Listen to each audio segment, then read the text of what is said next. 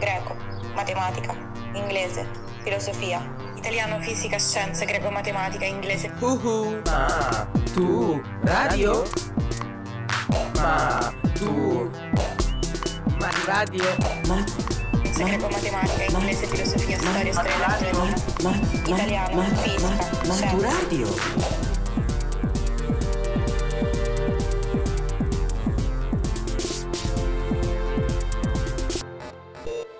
Maturadio. Podcast di storia dell'arte per l'esame di maturità. Il neoclassicismo, la riscoperta dell'antico da Winkelmann a Canova di Giovanni Villa. Benvenuti a questa lezione di storia dell'arte. Sono Giovanni Carlo Federico Villa, insegno all'Università degli Studi di Bergamo e oggi vi parlerò di quella stagione culturale per cui è stato coniato il termine neoclassicismo. Come dice la parola stessa, è un movimento ispirato a una riconsiderazione dell'arte e dell'architettura dell'antichità classica, che viene identificata quale espressione di modelli etici di virtù e morale, giusti ed eroici. Il neoclassicismo diventerà uno stile egemone nel periodo compreso tra gli anni 40 del Settecento e il 1815 circa, rispecchiando così le tumultuose vicende politiche e socio-economiche che sconvolsero il continente europeo e il Nuovo Mondo. Tutti i valori propugnati dal modello assolutistico francese apparvero invecchiare rapidamente, palesando una rivoluzione culturale di gusto che porterà grandi novità, come ad esempio la nascita dei musei, con l'apertura al pubblico di quelle che furono le collezioni principesche. In questo contesto, il luogo d'elezione ove compiere un vero e proprio pellegrinaggio culturale è l'Italia, dove esplode la moda del Grand Tour con l'arrivo da tutta Europa di una folta schiera di giovani rampolli e dei loro precettori che diverranno tramite per la diffusione di idee alimentando il florido mercato delle stampe, disegni, incisioni e oggetti d'arte. Il neoclassicismo fomentato dalle sensazionali scoperte archeologiche di Ercolano nel 1711 e Pompei nel 1733, instaurerà in Europa un vero e proprio culto per l'antichità classica, che darà luogo a un formidabile fenomeno di imitazione in ogni settore della produzione artistica. Dai repertori di antichità si trarranno dettagli d'arredo, oggetti per la vita quotidiana, letti, sedie, gioielli, vestiti. E pur convivendo con altre correnti di gusto come il rococò, il neoclassicismo avrà la capacità di divenire un linguaggio comune grazie a figure di assoluta centralità. Tra queste e su tutte il suo teorico Johann Joachim Winkelmann, il cui opiscoletto intitolato I pensieri sull'imitazione dell'arte greca nella pittura e nella scultura, pubblicato nel 1755, può essere considerato il manifesto teorico dei principi estetici del nuovo gusto neoclassico.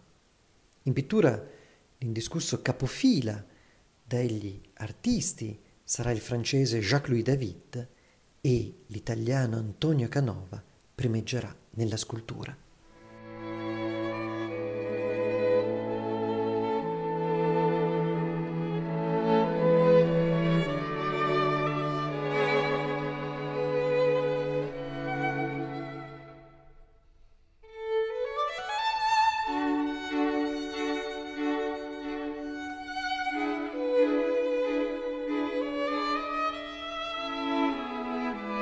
La diffusione del culto dell'antico in Europa ha canali semplici e diretti.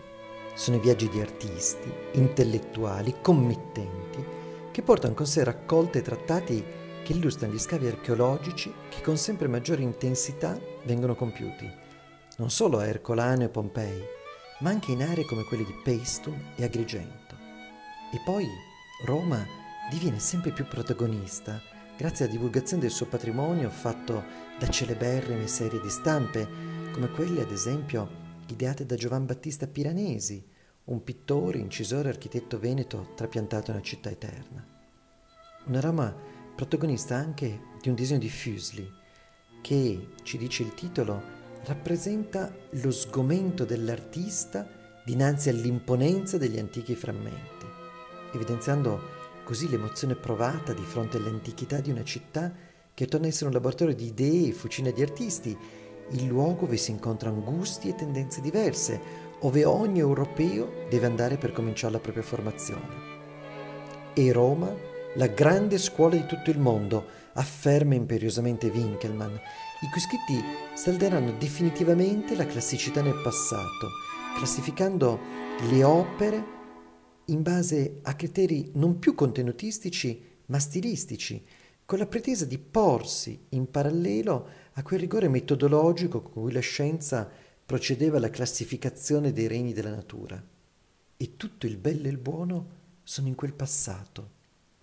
Nell'Elade apolline, irraggiungibile porto di bellezza e mito parallelo a quello della buona natura, secondando la coeva contrapposizione tra città e campagna nei decenni della nascita di un'economia a base industriale.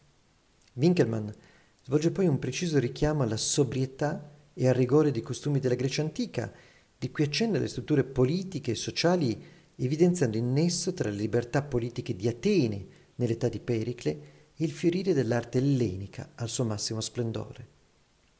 Tutto questo, nella contemporaneità, deve portare a una duplice via di riscatto. Il passato di perfezione riesumato nel rimpianto, e questo ce lo darà l'elegio Cacanova, e un futuro in cui l'antico sia recuperato nella totalità e sarà il compito del rivoluzionario David. Ma la prima generazione neoclassica è ben rappresentata da un altro artista, Anton Raphael Mengs, e da quello che sarà il suo manifesto programmatico, il Parnaso, affrescato nel 1761 su di un soffitto di Villa Albani a Roma, la dimora del cardinale Alessandro Albani, il maggior collezionista di antichità della città, della cui biblioteca era responsabile Winkelmann. E di Winkelmann Mengs era un amico sincero, tanto che il Parnaso riflette la comune elaborazione estetica e iconografica. Apollo è dipinto al centro della scena, circondato dalle muse e dalle grazie, alludendo al ruolo di mecenate della cultura e delle arti del cardinale Albani. Ogni figura guarda le statue classiche, ma soprattutto riprende il classicismo cinquecentesco di Raffaello e di Correggio, sviluppando la scena su piani paralleli e poco profondi che richiamano i bassorilievi dell'età di Augusto e di Adriano. Nelle figure immote, bloccate di Mengs, c'è anche la riflessione di Winkelmann sulla bellezza ideale, di cui la natura non è che un riflesso imperfetto e che si può cogliere solo trascendendo la realtà naturale, con l'artista che si formi un'immagine mentale della bellezza, che partendo dalla natura sappia filtrarla con un processo di selettiva sublimazione, esattamente come fecero i greci. Così che la via maestra è quella che ci espone lo stesso Winkelmann in un celebre passaggio. L'unica via per noi per divenire grandi, anzi se possibile inimitabili, e l'imitazione degli antichi, intendendo con questo termine saper cogliere criticamente e comprendere appieno il processo di selezione e sublimazione della natura già attuato dai greci. Il risultato finale è l'attenzione a sostituire la ricchezza di forme dell'arte cortigiana del barocco e del rococò con un rigore puritano che sarà poi tipico della borghesia nella sua fase di ascesa e di affermazione avendo quale colore guida di questa rivoluzione il bianco, che per Winkelmann diventa il colore che meglio esalta la bellezza delle forme, in un candore che sarà connaturato all'immagine stessa che ancora oggi abbiamo dell'arte neoclassica.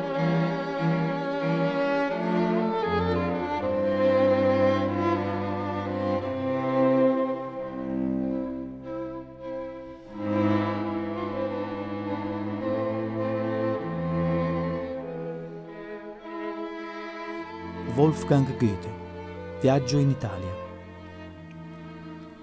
Quando ci si trova di continuo in presenza di lavori in plastica antica, come avviene a Roma, ci si sente, come al cospetto della natura, davanti a qualche cosa di infinito, di imperscrutabile. L'impressione del bello, del sublime, per quanto benefica, ci turba. Circondati da statue antiche, ci sentiamo vivere in mezzo a una natura animata. Avvertiamo la gran varietà della struttura umana e siamo ricondotti completamente all'uomo nel suo stato più puro, per cui lo spettatore stesso diventa vivente e puramente umano. A Roma, usufruendo quotidianamente di un tale ambiente, si finisce con diventare avidi di statue antiche.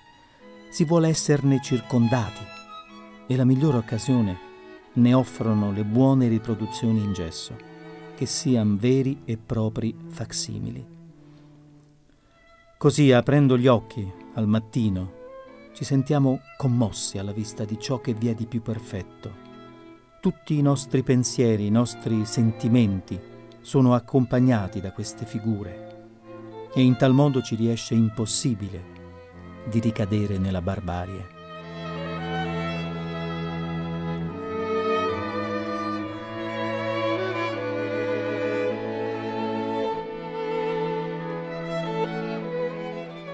Figlio di uno scalpellino, il Veneto Antonio Canova fu già in vita universalmente riconosciuto quale il più grande tra gli scultori, il vero erede della secolare tradizione italiana. La sua morte nel 1822 fu un lutto per tutta la cultura europea, poiché quella ricercata e ricreata dalle opere di Canova era la coscienza di una bellezza universale e senza tempo, il bello secondo ragione. Per oltre 40 anni Canova ebbe il ruolo di indiscusso leader della scultura e le sue opere sono magistrali nella riflessione sull'effetto plastico e drammatico creato dal rapporto tra luce e ombra e sul valore formale di un vuoto accanto ai pieni della scultura, così come aveva appreso analizzando attentamente le opere antiche. Perché prima di affrontare una scultura, Canova operava un complesso processo creativo che partiva dall'invenzione, cioè gli schizzi preparatori, e arrivava alla disposizione, cioè i bozzetti in terracotta. Erano questi dei momenti di grande libertà, in cui lo scultore lavorava con immediatezza, una certa sommarietà, proprio avendo obiettivo lo studio plastico e luministico. Da qui procedeva il modello in creta, grande quanto la statua finita, da cui gli allievi avrebbero tratto il gesso preparatorio, da cui procedere per l'esecuzione del marmo finale, da loro ampiamente sbozzato. E solo a questo punto Canova riprendeva in mano il lavoro, in quella fase che chiamava di esecuzione sublime, la fase corrispondente alla sublimazione del puro dato sensoriale ed emotivo che Winkelmann esaltava nell'arte greca. Un processo che era infine completato da una lievissima patinatura del marmo tramite una miscela di cere, tesa a donare al biancore freddo della pietra una morbidezza tattile quasi da incarnato. È un processo i cui esito finale saranno capolavori quali il giovanile Dedalo e Icaro. Qui Canova sceglie di rappresentare il momento in cui l'architetto Dedalo fissa delle ali di piuma e cera sulle spalle del figlio, così da consentirgli di evadere in volo dal labirinto in cui sono costretti. Canova studia innanzitutto un sapiente gioco di proiezioni di ombre e luci tra i due interpreti e poi a questo abbina un'attentissima analisi fisica e psicologica, accentuando il contrasto tra il corpo anziano del padre, realisticamente descritto nella concentrazione del momento, e quello di un figlio che appare quasi idealizzato, slanciato come estraneo a quanto sta accadendo. E poi i due corpi che tendono ad allontanarsi sono risaltati dal filo di ferro posto in tensione tra i due fondamentale per dare movimento al gruppo. A opere come queste seguiranno una pletora infinita di capolavori e tra questi è forse da ricordare il ritratto divinizzato di Paolina Bonaparte Borghese come Venere vincitrice, una delle opere più ammirate e riprodotte dalla storia dell'arte. Paolina è la sorella di Napoleone e della moglie del principe Camillo Borghese e ci viene raccontata da Canova nelle vesti di una Venere vincitrice, che tiene in mano il pomo con cui Paride ne aveva attestato l'insuperabile bellezza. Nella sua posa, adagiata su di un triclinio, abbiamo la tipologia dei ritratti, dei sarcofagi etrusti, ma tutto è qui moderno, nel palpito di vita e di sensualità che Canova riesce a donare al marmo, offrendo un'impressione di contemporaneità, di verosimiglianza alla scultura. Quella scultura che Canova affronterà in ogni sua forma, toccando ogni tematica, dai monumenti funerari alle sculture religiose, dai monumenti civili ai ritratti e poi ai soggetti mitologici e le allegorie, perché la sua arte era un'arte al servizio della comunità e in questa sua visione Canova sarà colui che si prodigherà come ambasciatore per riportare in Italia le opere trafugate da Napoleone Bonaparte e confluite al Louvre.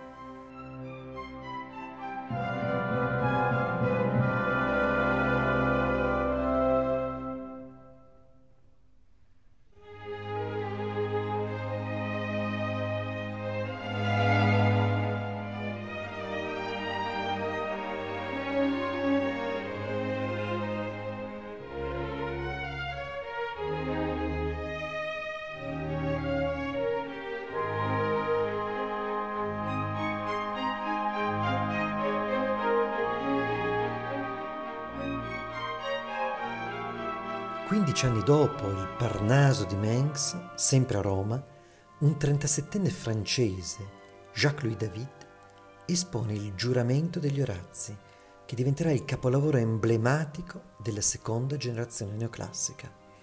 Si tratta di una tela imponente, alta 3,30 m, larga più di 4, che mette in scena il contrasto drammatico tra affetti familiari e amor di patria, con questi secondi che predomineranno sui primi, animando le passioni morali e patriottiche sempre presenti nella letteratura classica.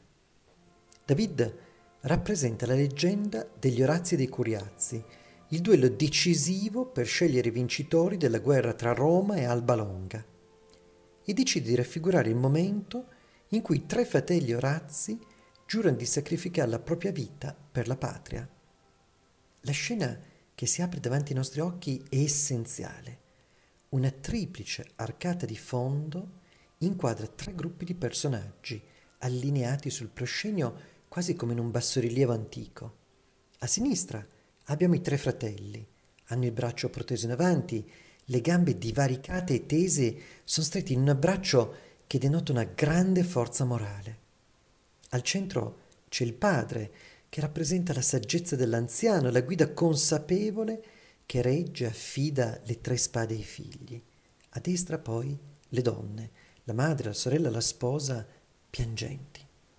Tutto è semplicità e gravità.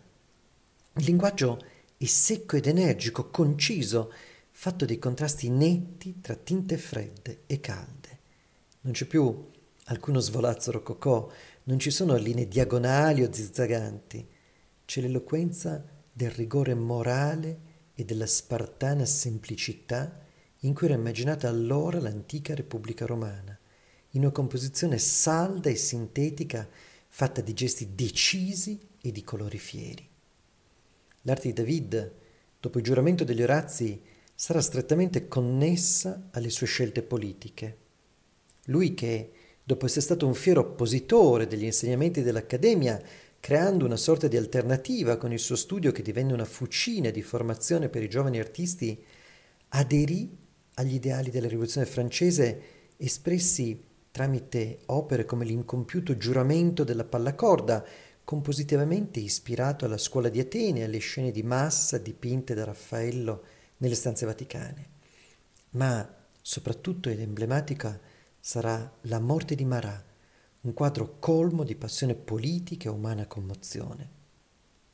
È una composizione articolata su semplici linee verticali e orizzontali, dove David inserisce il tema del braccio pendente fuori dalla vasca, che rende il corpo esamine di Marat quasi un Cristo in pietà, rivelando quanto il pittore avesse studiato a Roma la deposizione di Cristo del Caravaggio e rendendo anche palese la sua scelta di compiere quasi una sacralizzazione di Marat, che diviene un martire della rivoluzione che ancora impugna la sua sola arma, cioè la penna.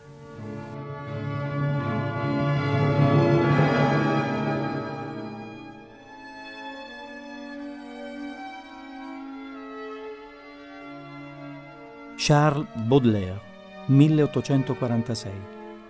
La morte di Marat, di David. Crudele come la natura, questo quadro ha tutto il profumo dell'ideale. Che bruttezza dunque era questa, che la Santa Morte ha saputo cancellare così presto, solo sfiorandola con la sua ala.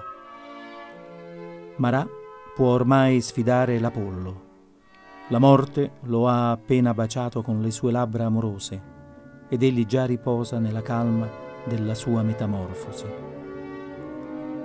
C'è in questa opera qualcosa di tenero e al tempo stesso di straziante. Nell'aria fredda di questa stanza, su questi muri freddi, attorno a questa fredda e funebre vasca da bagno, volteggia un'anima.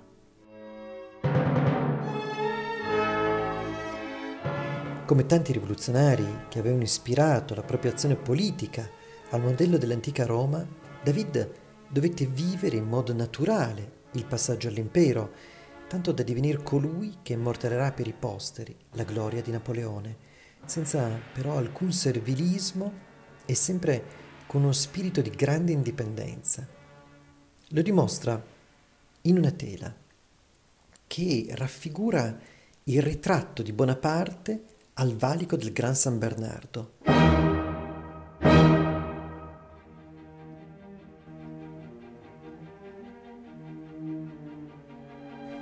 E l'immagine trionfalistica e trascinante di un Napoleone proiettato verso nuove conquiste, seguendo le orme di Annibale e di Carlo Magno, i cui nomi troviamo proprio incisi sulla roccia insieme a quello di Bonaparte, ai piedi del destriero impennato su di una roccia che frana sulla diagonale. Il drappo rosso è gonfio di vento, eppure la composizione è solida e la resa eroica di sicuro successo per l'abilità con cui David ha incrociato le diagonali saldandole proprio nella figura di cavallo e cavaliere. La caduta di Bonaparte segnerà per David l'esilio a Bruxelles un esilio consapevole del crollo degli ideali in cui aveva creduto, compreso quello in un'arte per cui l'antico era modello morale e utopia politica.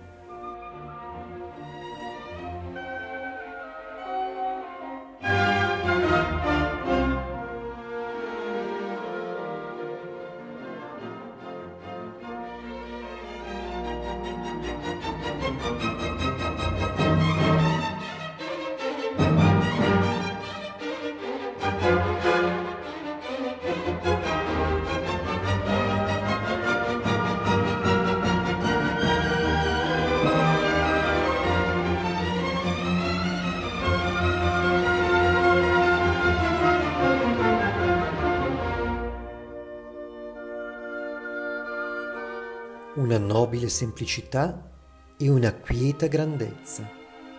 È la base teorica del neoclassicismo così come traiamo dalle parole di Winkelmann.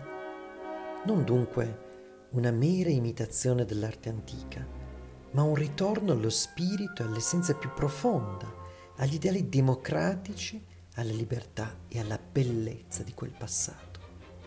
E del mondo classico si recuperarono anche gli aspetti spirituali, la serenità e il dominio delle passioni, patroneggiate tramite un rapporto armonioso con la natura, divennero un modello tanto per le arti visive quanto per la letteratura contemporanea, che recupera e richiama miti e leggende classici. L'opera neoclassica volle incarnare degli ideali di quiete, armonia e una nobile semplicità, mostrandosi esemplare e didattica per compostezza formale e compositiva, lontana da ogni sussulto o conflitto, seguendo l'esempio della scultura classica per eccellenza, cioè l'Apollo del Belvedere. È un ritorno alla razionalità che segue l'adesione all'illuminismo di molti dei suoi protagonisti, che cercano di liberare l'uomo dalla retorica e da quello che è considerato l'inganno barocco. Se l'artista del Rinascimento il ritorno all'antico era il ritorno a un atteggiamento naturalistico nei confronti della rappresentazione, qualcosa che lo liberasse dal simbolismo astratto del Medioevo, per l'artista neoclassico fu invece la codificazione di una serie di norme e di regole che potessero imbrigliare quella fantasia che nell'età barocca aveva agito con eccessiva licenza e sregolatezza.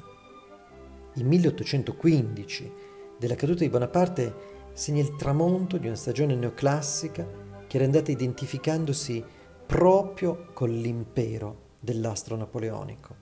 Gli artisti dell'epoca aderiranno dunque rapidamente ai nuovi canoni espressivi che volgeranno progressivamente verso il romanticismo con gli ideali neoclassici che avranno però la capacità di sopravvivere ancora a lungo nelle accademie di belle arti.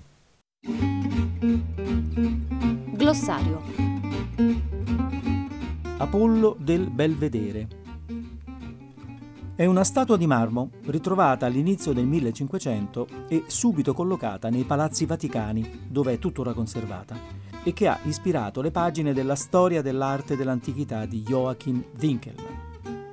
In esse egli la descrive come sublime espressione dell'arte greca, il più alto ideale dell'arte tra le opere antiche che si sono conservate fino a noi. Oggi gli archeologi considerano l'esemplare una copia romana di un originale in bronzo dello scultore del IV secolo Leocares. Risulta quindi evidente come certi caratteri di purezza, di immaterialità e di imperturbabile serenità che Winkelmann attribuisce ad una precisa ricerca di idealità da parte dello scultore greco siano principalmente frutto di una certa approssimazione nella resa dei dettagli piuttosto inevitabile nella traduzione dal bronzo al marmo e quindi da attribuire in buona parte alla mano del copista romano. I marmi di Elgin Nel 1812 Thomas Bruce, conte di Elgin, ottenne dal governo turco il permesso di condurre in Inghilterra molti marmi, in gran parte di mano di Fidia e dei suoi collaboratori, prelevati dalle rovine dell'Acropoli di Atene. Acquistati dal governo inglese furono portati nel 1816 nell'attuale collocazione al British Museum. L'anno precedente, Antonio Canova, durante la spedizione per il recupero delle requisizioni napoleoniche, passando per Londra, ebbe occasione di visitare i marmi di Fidia.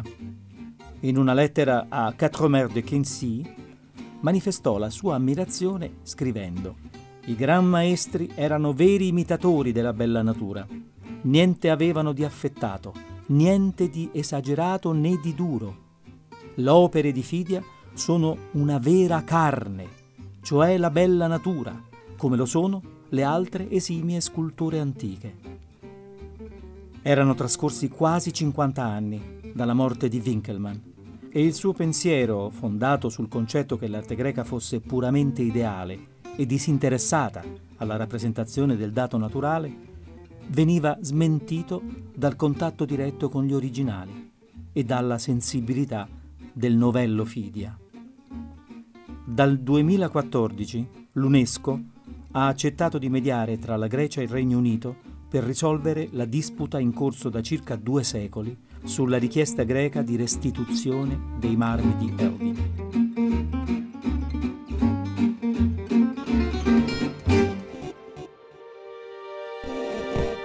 Maturadio è un progetto di podcast didattici per la maturità, promosso dal Ministero dell'Istruzione con la collaborazione della Treccani e di Radio 3.